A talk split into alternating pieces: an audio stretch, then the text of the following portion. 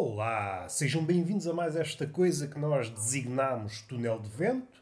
Eu, como seria de esperar, encontro-me deitado na cama. Não há outra forma de empratar este podcast. É a forma como eu acho gostosa, saborosa, fumegante. E vocês, com essas orelhinhas espetadas, com essas orelhas a salivar por novas ideias.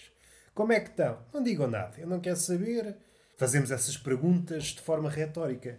São perguntas retóricas. Ninguém quer saber de ninguém. Sejam sinceros, uma vez na vida, e tirem esse sorriso maquinal das caras antes que eu me passe da cabeça e comece a distribuir sopapos de forma filantrópica.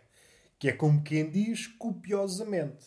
Se há coisa bonita neste mundo, e talvez noutros, é quando o homem, que está amargurado, começa a distribuir filantropicamente os seus sopapos e os seus pontapés e as suas cabeçadas. É tudo muito bonito. Fica muito bem em quadros na vida real. Aí compreendo. Pode haver detratores que digam isso é uma cena triste. Devíamos tentar evitar a violência. Devíamos. Devíamos.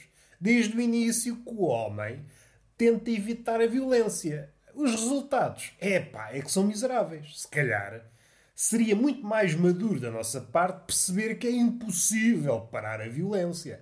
A violência é aquele rastilho que está depois da cólera. E a cólera é aquela manifestação de que os reservatórios de ressentimento, de humilhação, chegaram ao topo. O depósito está cheio. A partir daí, a cólera começa a verbalizar a sua dor e a violência é posta em marcha. Tudo muito bonito, já foi explicado bastas vezes, desde os tempos de Homero.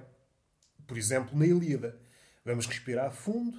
Então não é que há coisa de minutos estava eu, a caminho de casa, quando me deparei com uma situação caricata.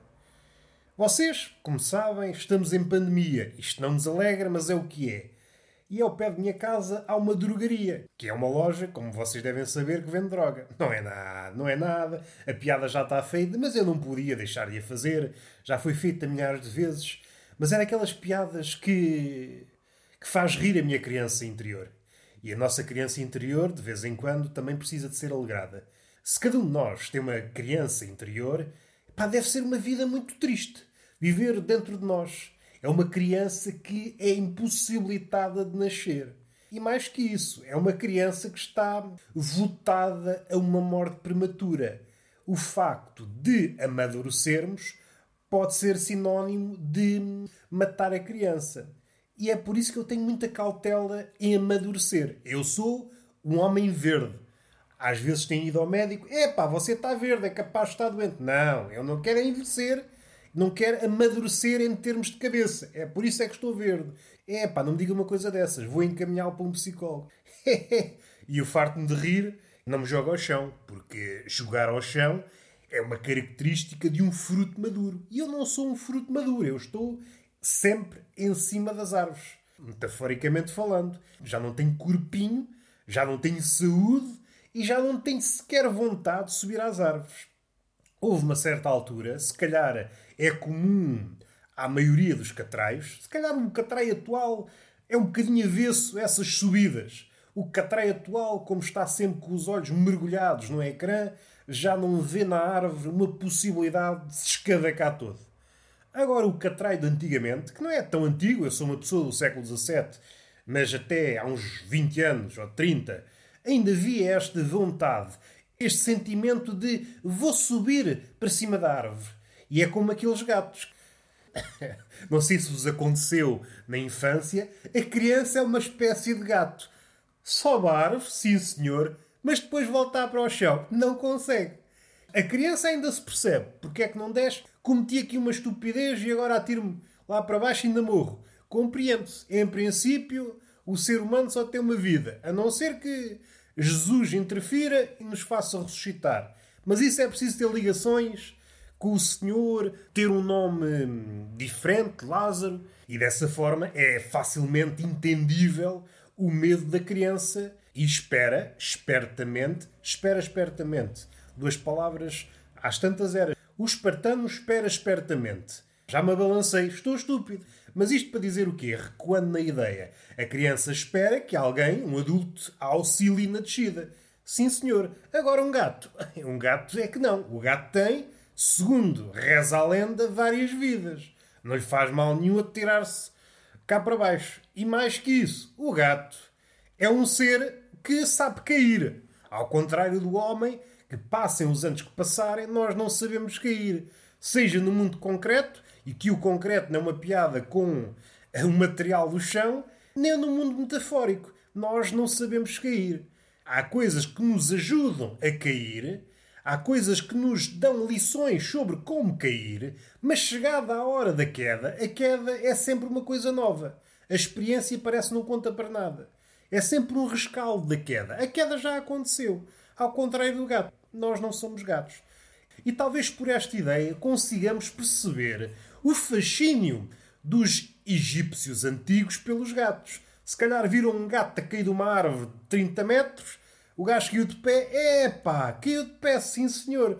Uma pessoa tropeça numa pedra, bate com os cornos no chão e é triste. Se há coisa triste, triste não é a palavra certa, ainda que se adeque. Se há coisa que nos destrói o ego, esta postura que nós carregamos é uma postura ficcional que dá aos outros a ilusão de que estamos bem. E assim que tropeçamos, assim que iniciamos a queda, todas essas ficções se esfumam. É, sou um papalvo, é isso que eu penso enquanto caio. Ao contrário do gato, o gato cai sempre bem. É uma figura, é uma figura impecável e é uma chega que eu dou. Nunca se percebeu muito bem. Há várias teorias, há várias ideias, mas nunca se percebeu o porquê desta ligação íntima dos antigos egípcios e os gatos. Fica aqui este lamiré, que eu também sou valente a dar lamirés. E já me perdi, estava a falar a criança, gato, a forma de cair, o homem não sabe cair, o que é que ficou para trás? Ah, aquele episódio que eu queria contar, a drogaria, a piada de vender droga, que eu não me. a piada fácil da drogaria vender droga e não falei do episódio propriamente dito. Como é meu apanágio? Eu digo que vou falar de uma coisa, inicio a coisa e depois dou uma guinada e vou por um assunto completamente diferente. Que é para vocês também terem a noção de quem é que manda aqui. Mas vamos lá para o assunto propriamente dito. Estava eu a passar pela drogaria e, como vocês sabem, está em pandemia. Se rima é porque tem um grão de verdade e não limpem esse grão, só vos faz é bem conviver com esse grão de verdade. E uma das portas da drogaria está fechada com uma corrente. É uma correntinha. E com um papel a dizer a entrada é pela outra porta.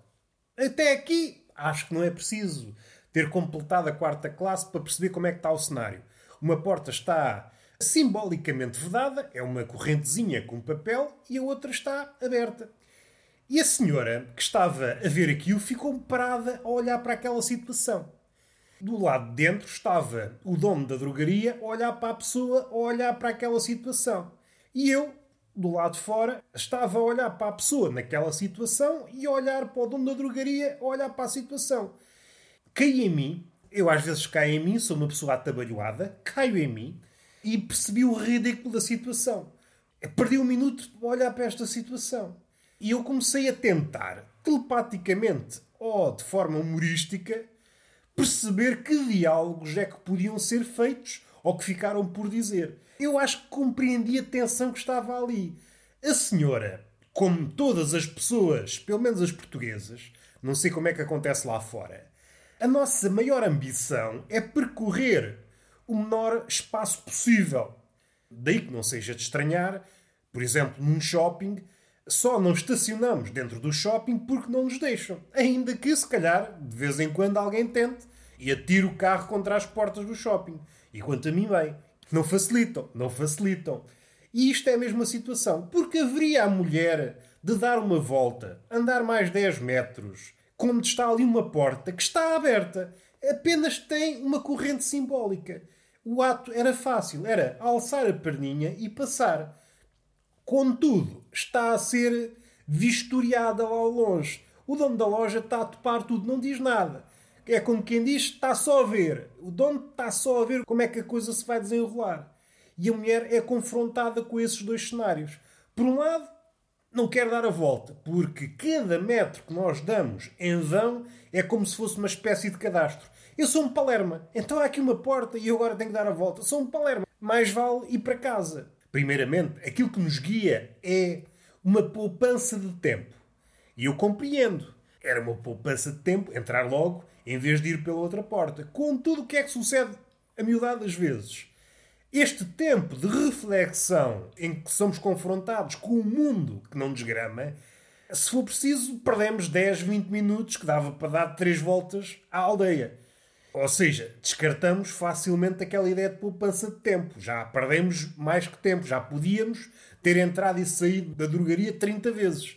E continua a atenção. E eu, a perceber isto tudo, todo aquele lado, estava eu com o meu livrinho debaixo do sovaco, que é como eu ando na rua, ando sempre com um livrinho debaixo do sovaco, um livrinho ou um caderno. É assim é que eu me sinto bem, deixei-me andar. E estava a ver aquela situação. A mulher assim, vou ou não vou? Não me apetece dar a volta, mas se infringir esta correntezinha que está assinalada com a legenda não pode passar por aqui, tem que dar a volta, vou levar uma reprimenda. E o dono da drogaria sabia disto, estava a olhar. Epá, não está cá ninguém na loja, era o que me calhava. Infringe, infringe lá isso, que é para a gente ter aqui uma conversa. Não tem nada para fazer até o meio-dia, passa lá isso, passa lá a corrente que é para haver barulho. E eu a assistir isto tudo, foi tão bonito, tão bonito, às tantas, a, a senhora percebeu que estava a ser olhada por mim e eu tive que seguir a minha vida. Não podia estar ali, mas aquele momento de desconforto foi bonito. É daqueles momentos, não sei se fiz jus com a minha descrição, mas é daqueles momentos bonitos, porque eu senti exatamente o que estava ali a passar. É o confronto entre aquilo que nos é habitual, ir pelo caminho mais curto, e esta barreira simbólica, tendo em conta que estamos a ser vistos, neste caso, pelo o droguista, pelo funcionário, o dono da drogaria e depois por este marmanjo que passou ali por acaso.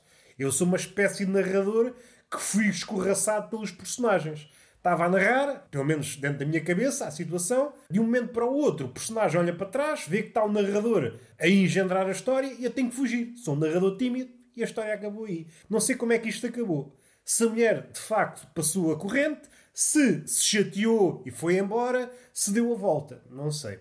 Vocês às vezes também, ah, o que, é, o que é que interessa falar? Interessa falar nisto. Pessoas que ficam paralisadas diante de uma decisão. É isto que eu trago para cima da mesa. Às vezes trago pratos para cima da mesa. Eu acho que neste momento não se adequa. Trazer um prato para cima do podcast e vocês, hum, se calhar não se adequa. E ficamos assim. É um podcast curto, é generoso. Ficamos assim, que é para a gente não se chatear. Vamos, vamos respirar fundo, que às vezes esquecemos-nos. E está feito.